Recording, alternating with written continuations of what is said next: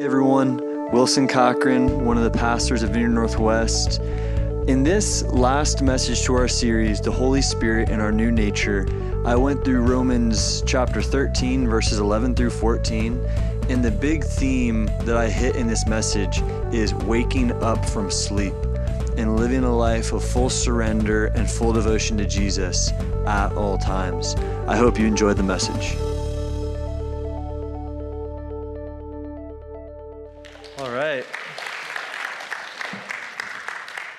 Morning, everybody.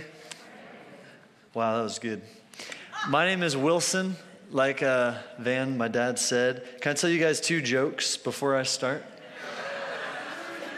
All right. So here's here's the first one. What is Eve? What was Eve's favorite food? As in Adam and Eve, first woman. Ribs. All right. This one's even worse. Um, this past week, I attempted to eat a clock, but eventually I gave up because it was pretty time consuming. Groaning and moaning. All right, I want to tell you guys about two cool things really quick that are happening at the church. You know, we constantly want to keep in front of us what God is doing and where He's moving. So we talk about that a lot. But if you've been around for a while, you know we just did a uh, giving campaign called the Fresh Campaign. And a lot of it was focused on refreshing our church and updating some things at our church, technology and interior design and our logo and stuff like that. But another whole component of the Fresh Campaign was um, combating heroin in Cincinnati. And we're getting ready to give away about $24,000 to Colerain Township for them to use to continue to fight. Yeah. For them to continue to fight the heroin epidemic. And it's cool because what's happening in Colerain and what our police and fire department are doing is serving as a model for the rest of the state and honestly the rest of the nation. There's a program that started right here in Colerain that has gone to um, 50 different cities in the United States and all, all over the, the entire country. So that's really cool to get to sow into something like that. Well, as we did that, God just started to open other doors. And another door that he opened was for us to begin to do a church service in the cat house downtown. Now, if you know the cat house, yeah, it's awesome, is the Center for Addiction Treatment. And they asked uh, a coalition of churches to begin to come in one Sunday a month, or for every, they asked, they got a coalition of churches together, so four churches. And then between the four churches, each um, body is taking one Sunday a month, and we're doing a church service down at the Cat House starting in October. So that's gonna be really sweet. Um, but it's just cool. And you know, you guys gave. Like, your guys' giving opened the door for these opportunities to happen. So, another cool thing I want to tell you about is some of our partnership and involvement at Colerain High School. Jordan, who was up here before, the student pastor, or pastor of student ministries, because he's not a student pastor. You know, that kind of makes it sound a little pejorative, but all right. Jordan planned an outreach that we did a couple months or about a month ago now to Colerain High School for the first day of the school year. And Jordan gathered a team together from the church, and they went. And at the end of the first day of school, they handed out coat. They, they let them come just right outside of the front doors of the, of the high school, and they handed out drinks and pop and cold brew and all kinds of stuff, and just connected with the, the students at Colerain High School. Really quick story one of the guys that Jordan brought, one of the team members, um, actually got to have a really significant prayer time with one of the students. He noticed him kind of off um, alone, apart from the rest of the group. And Josh went over to him and started talking with him. And just boldly, Josh decided to share some of his personal story with him. And some of his personal story was um, attempted suicide and depression and loneliness and stuff like that. And this kid begins to open up to Josh about the stuff that he's experiencing with depression and anxiety and loneliness. And then, I, and then Josh asked him, Well, can I pray for you about that? Because, you know, Jesus is the answer to what you're experiencing. And the kid said yes. And as Josh prayed for him, the power of God, like God's presence fell on the kid. And he started to tremble and shake. And when Josh said amen, he asked him, What's going on? What are you experiencing? And he said, I just feel peace. I feel peace right now, I haven't felt peace. So cool stuff is happening, but the the principal of Colerain sent um, us a letter thanking us for coming. And it was, you know, it's to the entire church. It was addressed to Jordan, but I wanted to read it to you guys because you are the church. You are who he wrote the letter to, all right? Here, I'm just going to read you an excerpt, the last part of the, the letter. His, his name is Jack Fisher, and here's what he said. Our goals at Colerain High School include being an active part of our world and more importantly, our surrounding community. We believe it takes all of us to provide a safe and healthy environment for people to live and thrive. We know that Vineyard Church shares these values and strives to meet the needs of the community. We are blessed to call you our partner and hope that we can continue to work together to make Colerain the community, to make the Colerain community the best that it can be for our students and all others that live here. So, I read you that letter for two reasons. First, because it's written to you. And it's easy for us to get a letter in the mail and think it was written to the staff. But you guys, we are Vineyard Church Northwest, okay? It's not some of us. That letter is written to all of you. And even if you want to get really technical and break it down to a small level, the drinks and the things that we did to the, the things we gave out to the students to just show God's kindness and love, that was actually paid for by the money you guys give to support the ministry and mission of this church. I'll then take it one step further. Jordan's salary is provided by the money you guys put in the basket or allocate in the app or send a check in every week. If you stop, if we stop, if we, okay, we, I give too Jordan doesn't have the ability to go to Colerain High School and pray for kids who are contemplating suicide. So, like, that's what, that's what, um, I just wanted to toss that out to you guys to encourage you that when we give, it's really impacting the community. Secondly, I feel like it's so relevant to read a letter from another person to a church because that's what we've been doing all summer when we've been going through the book of Romans. We've been going through Romans 12 and 13. And what Romans 12, what, what the book of Romans is, is actually a letter. It wasn't written as a book, it was written by a person named Paul to a church in Rome, you know, a long time ago. And the big differentiator between Jack Fisher's letter to our church and Paul's letter to the Romans is Paul was moved and inspired by the Holy Spirit, by God Himself, to write that letter. And so that letter is, has timeless application to us. There's timeless foundational truth that we can draw from and live from. So before I read our passage today, let me pray. Jesus, thank you so much for the Bible. What, I mean, what an amazing, amazing gift you've given us with your word. Thank you that we all have um, access to it freely. I just release right now hunger in the room for your word. I pray that we'd be a people that would um, realize the, the context of Scripture and then let it come and change the way we think and change our lives. So we love you and we just thank you for what's happening here already this morning. I thank you that your faithfulness is being declared over this room this morning. Just three of the songs, you guys, are all about how faithful God is. So I just speak um, endurance and steadfastness over you right now, whatever you're going through. I, and I just thank you that you have the faithful one on your side and you have the faithful one inside of you in Jesus. So just receive a boost of faith, receive a boost of endurance right now in Jesus' name. Amen. All right, let me read our passage and then talk to you about it. That's what preaching is. You read the Bible, then you talk about it. So, Romans 13, 11 through 14. Besides this, you know the time, that the hour has come for you to wake from sleep. Everyone say, wake from sleep. For salvation is nearer to us now than when we first believed. The night is far gone, the day is at hand. So then let us cast off the works of darkness and put on the armor of light. Let us walk properly as in the daytime not in parties and drunkenness, not in sexual immorality and sensuality, not in quarreling and jealousy, but put on the Lord Jesus Christ and make no provision for the flesh to gratify its desires. I want to start with verse, the second part of verse 11, okay? The night is far gone, the day is at hand. So then let us cast off the works of darkness and put on the armor of light.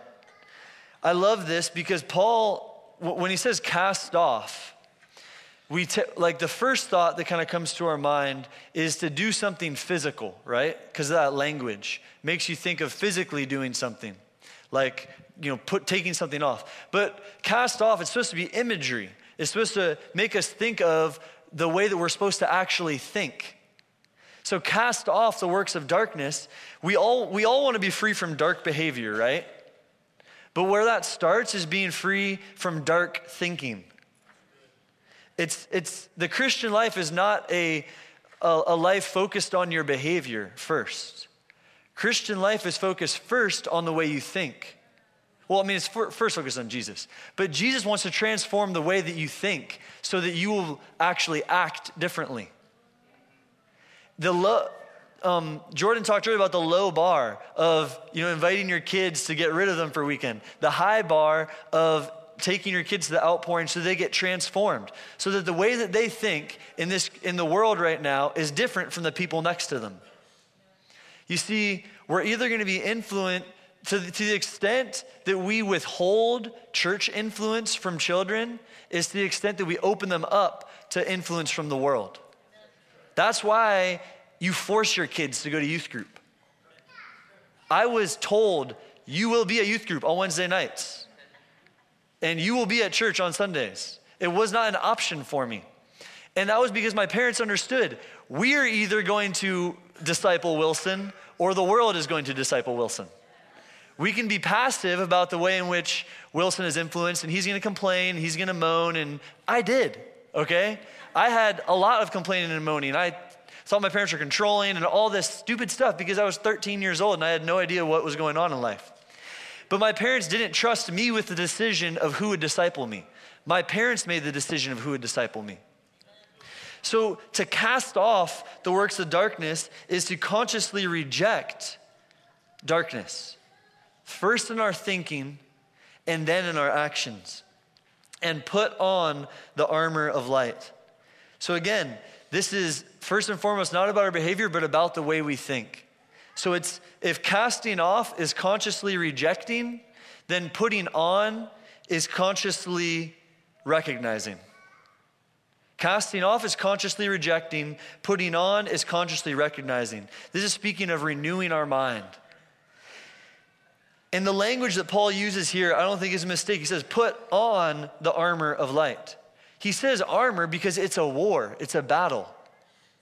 You know that God's original intent for humanity was for it not to be a war. He placed Adam and Eve in a garden. And, and, the, and in um, Near Eastern culture, gardens, what they were symbolic of, so in ancient times, what gardens symbolized was a place that gods hung out the place that um, deity dwelled. And so God put humans in the garden where He was.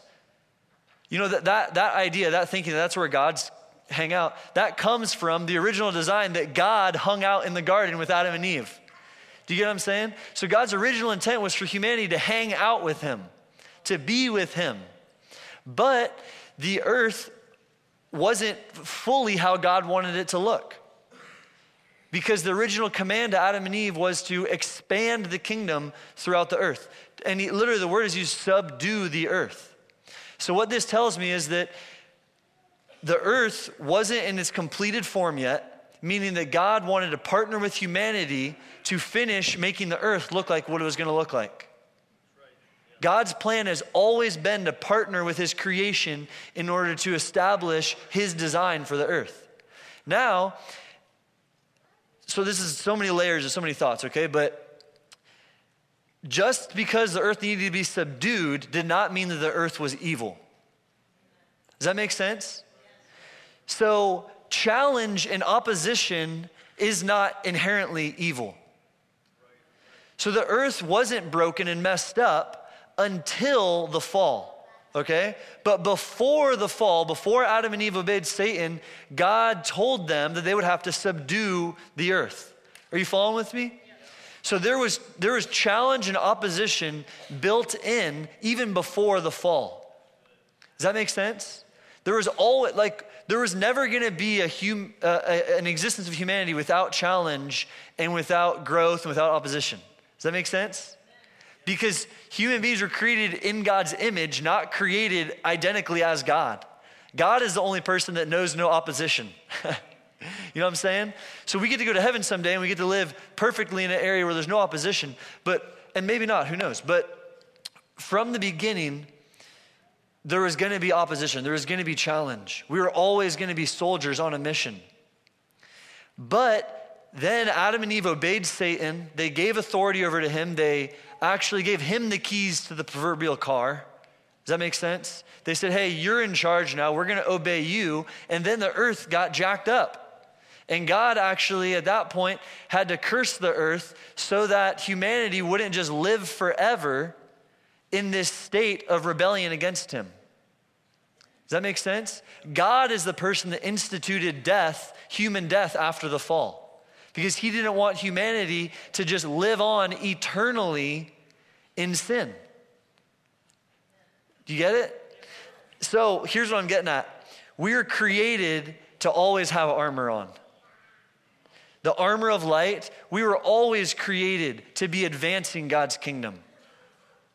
Now we live in an era and in a time where there's a lot of darkness around us, right? But we put on the armor of light and we go right into the darkness. We do not run from the darkness. We run at the darkness and we bring the kingdom. We bring God's power. We bring God's presence, which was always his original design the, God's original commandment to, earth, to humans to subdue the earth and to spread the kingdom, Jesus reinstitutes that with a great commission when he says, Go out into all the earth and disciple the earth. John 1 5 says this, or 1 John 1 5. God is light, and in him is no darkness at all. And then John 1 12 says this, Yet to all those who did receive him, he gave the right to become children of God. So I'm going to read both those verses again. God is light, and in him is no darkness at all. Yet to all those, then John 1.12, yet to all those who did receive him, he gave the right to become children of God. Two really big things to take out of this sequence of verses. First of all, God is light. He's not a mixture of light and darkness. Only light comes from him. He is only good. We need to understand what his goodness looks like, but scripture makes it clear some of the things that his goodness doesn't look like sickness, um, destruction. Like, that's not what God's goodness looks like. It's not like a cloak and dagger, like, I'm going to give you some sickness so that you learn something and it's good in the end. That, God's not the author of that we know that he is light. And then the second verse tells us that we're actually his children. And, it, and it, there's a qualifier if you receive him, you become his child. You have to receive him to become his child. It's not true that everyone is children of God. That's not how it works. Because then everyone would have his nature and everyone would, would be children of light. But we just look out of the earth and we see, you can tell kind of roughly who's a child of light and who's a child of darkness. Jesus went so far as to say to some religious leaders that they were of their father, the devil. Yes.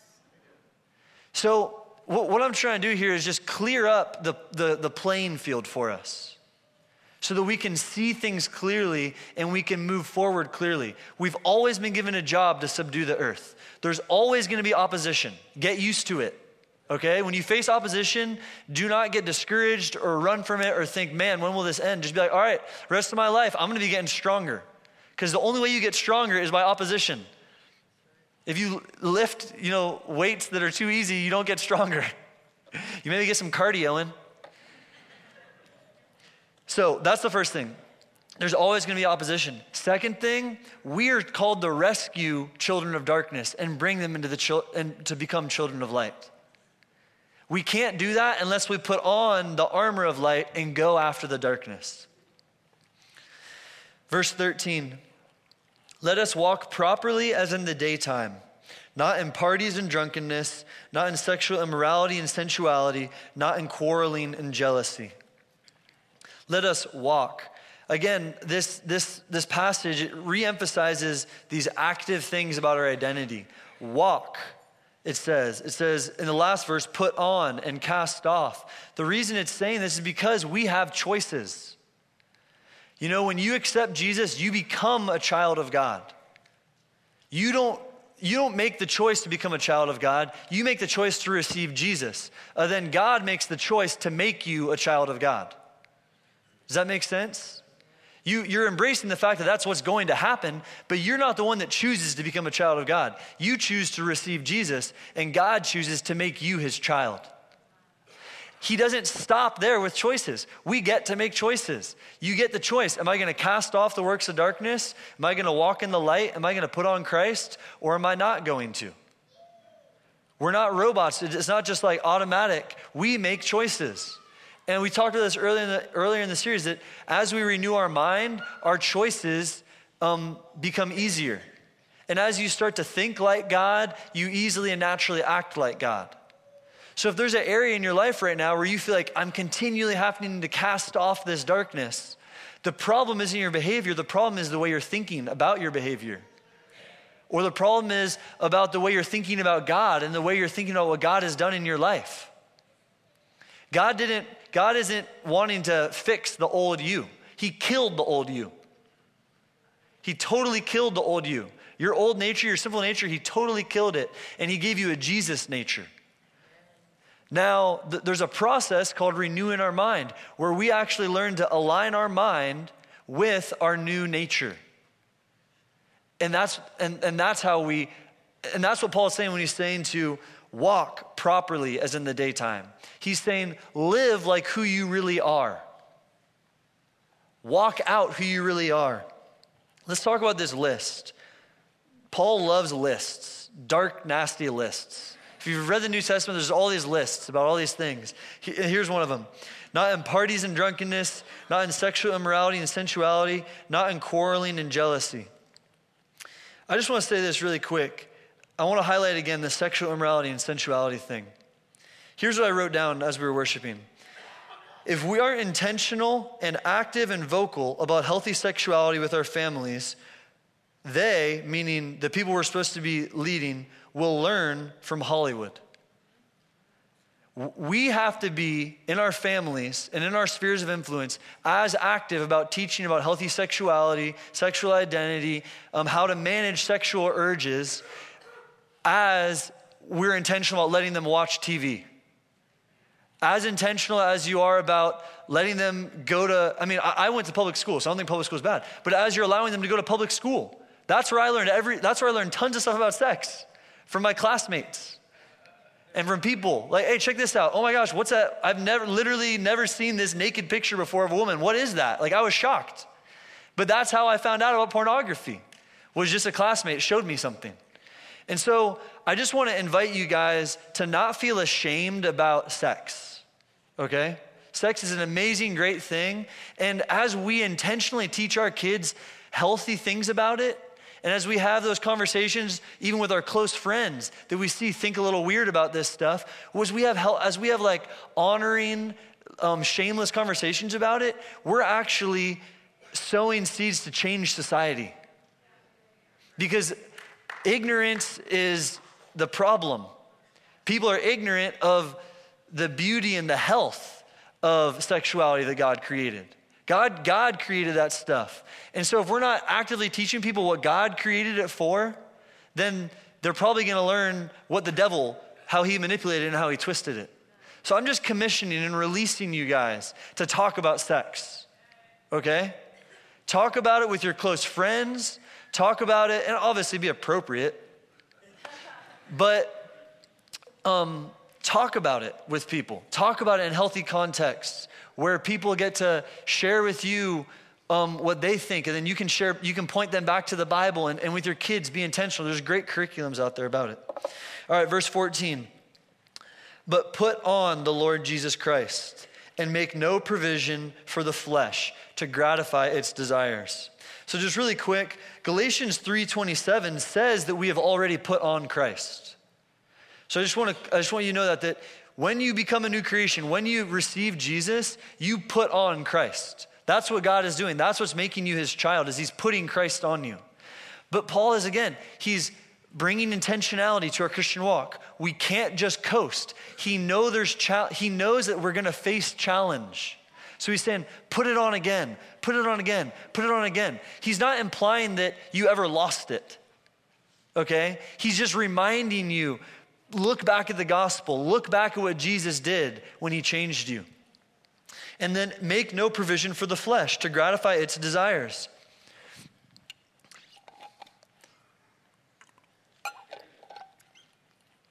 The flesh, this is like such a, I think this is a word that breeds so much confusion around identity, around Christianity. And the reason is because Paul uses that term, flesh, a ton of different ways in a ton of different circumstances all throughout the New Testament. He talks about Jesus coming in the flesh. He was born, you know, and that we regarded Christ according to the flesh. Paul talks, and so there's but then he talks out here, make no provision for the flesh. So we know that there's different ways he uses it because we know that Jesus did not have a sinful nature. You know what I'm saying? Jesus didn't struggle with sin in his mind at all. He didn't ever sin. So if Jesus came in the flesh, then that means but but here Paul is clearly talking about don't make provision for the flesh. There's he's meaning different things in different places. Are you following me? So I just want to tell you, these are the two definitions that Luke and Van and I kind of like, who the, Van's the other guy there, and Luke's another teaching pastor and executive pastor here. Um, other guy there, my dad, senior pastor. the flesh, I, when, when you guys read the New Testament, I want you to think of the flesh meaning two different things, depending on the context. Sometimes the flesh means the physical, okay? It means the physical natural realm of living.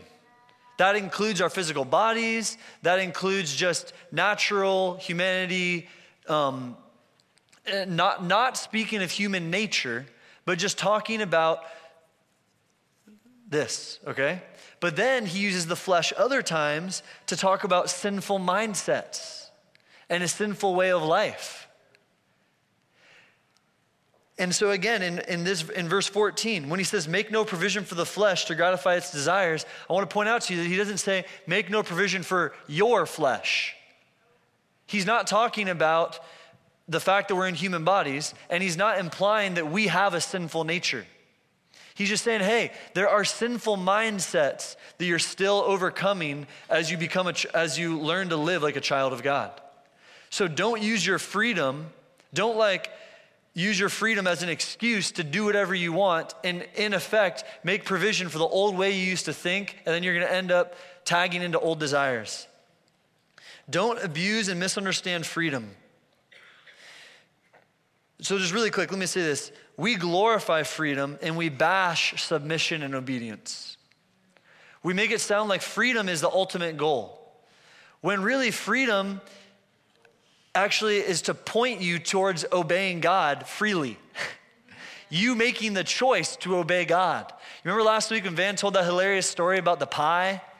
He talked about how his mom makes, um, my grandma makes amazing pie. How ridiculous would it be for you to say, you know what? I'm free to make my own recipe. I'm gonna mess with her recipe, and then I'm just gonna do that. We, none of us would do that, right? We're being obedient to the recipe freely choosing that. No one's gonna hold a gun to your head and say, obey the recipe. But you're choosing that because you know that's what will be best. That's what it means to live free, all right? Is to figure out what God says is best, other than to choose to do that on your own. Now, let's go back to verse 11, and this is where I want to end us, okay? End the sermon, not end us. You know, I'm not gonna, this sounded weird. So, verse 11, besides this, you know the time, that the hour has come for you to wake from sleep. You know the time that the hour has come. Kind of ominous, right? But here's what I think Paul means. When he says the time, what he's talking about is the era. And when he says the hour, he's saying the moment. So by era, I mean, you know, like Jesus, there's different eras of humanity, different eras of history. Like we live in the era of smartphones right? Smartphone, smartphones haven't always existed. So, way to say this hey, smartphones exist now. We live in the era of smartphones. But the, the time, the era that Paul is talking about here is the time after Jesus was res- resurrected and went to heaven and before he's coming back. Does that make sense? That is the time that Paul is talking about. And then when he says the hour, he's saying the moment. The hour has come. The moment has come for you to what? Say it again. What is the what is the moment right now, you guys? What's the moment? What is the moment? Read the verse. Bring the verses back up. The hour has come for to who else knows it? What does it say up there? You're, people are saying the right thing. I just want to hear everybody say it. What is the hour? What is the hour? Wake up. Okay, I'm going to say this again.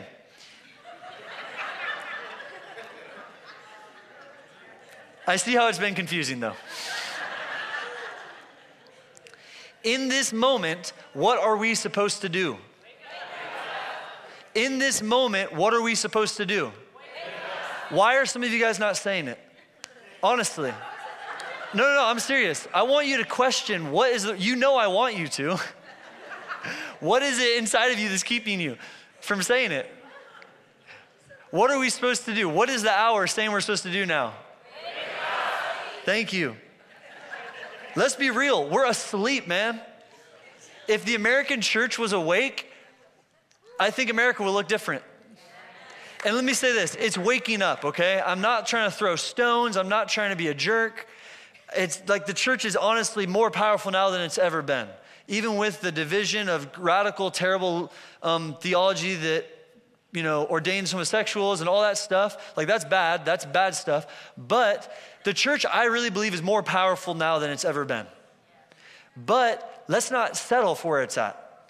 Let's each personally take responsibility for waking from sleep. Maybe the 1130 service will say it. I ask myself this question. What do, I'm going to end here, okay? What does waking from sleep look like? What does waking from sleep look like? I want to read you guys a story. Will you guys stand with me? I'm going to read you a story, okay? This to me shows us what waking from sleep looks like.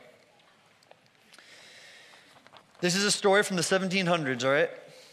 Two young Moravians. Moravians was a um, sect of Christianity. It was the first sect of Christianity to recognize that um, salvation came through faith and not through works. So these are guys that were before Luther even came up with that. It was a missionary community. And here's what it says Two young Moravians heard of an island in the West Indies where an atheist British owner had 2,000 to 3,000 slaves. The owner had said, No preacher, no clergyman will ever stay on this island. If he's shipwrecked, we'll keep him in a separate house until he has to leave. But he's never going to talk to any of us about God. I'm through with all of that nonsense. 3,000 slaves from the jungles of Africa brought to an island in the Atlantic, there to live and die without hearing of Christ. Two young Germans in their 20s from the Moravian sect heard about their plight. They decided to sell themselves to the atheist British slave owner for the standard price for a male slave. Then they used the money they received from their sale to purchase passage to the West Indies. The miserly atheist planter refused to even transport them. The Moravian community from Herrnhut, Germany, came to see the two lads off who would never return again, having freely sold themselves into a lifetime of slavery. As members of the slave community, they would dedicate themselves to sharing the gospel and the love of God with their now fellow slaves. Family members were emotional, weeping. Was this extreme sacrifice wise? Was it necessary? As the ship slipped away with the tide and the gap widened, the hawsers had been cast off and were curled up on the pier. The young men saw the widening gap. They linked arms, raised their hands, and shouted across the spreading gap May the lamb that was slain receive the reward of his suffering. May the lamb that was slain receive the reward of his suffering. This became the call of Moravian missions, and this is our only reason for being that the lamb that was slain may receive the reward of his suffering. Lord, convict us. We freely say, convict us. Wake us up wherever we're not awake. I want to be woke. I want to be awake, God. It, here's, here's, here's a truth, you guys. Just put your hands out. You don't have to be awake to be saved. You do not have to be awake to be saved. You, when you get saved, you'll wake up, but you can fall back asleep. It's not being awake that gets you into heaven, it's God's grace that gets you into heaven. But still, wake up. Let's wake up. Father, wake us up to surrender anything we need to surrender to you. You're worthy to receive the reward. If I have to suffer in the process of you receiving your reward, then thank you, God, for the privilege to suffer for you. So I just release boldness over the room right now in Jesus' name. I just break apathy. I break insomnia. I break sleepiness. God, put strategies in our heart and put people in our life that will continually remind us to wake up for the rest of our life. Look, you're going to fall asleep again. It's okay. We will all go through the cycle, falling asleep, waking up, fall asleep, waking up. But I just release grace to be awake for the long run.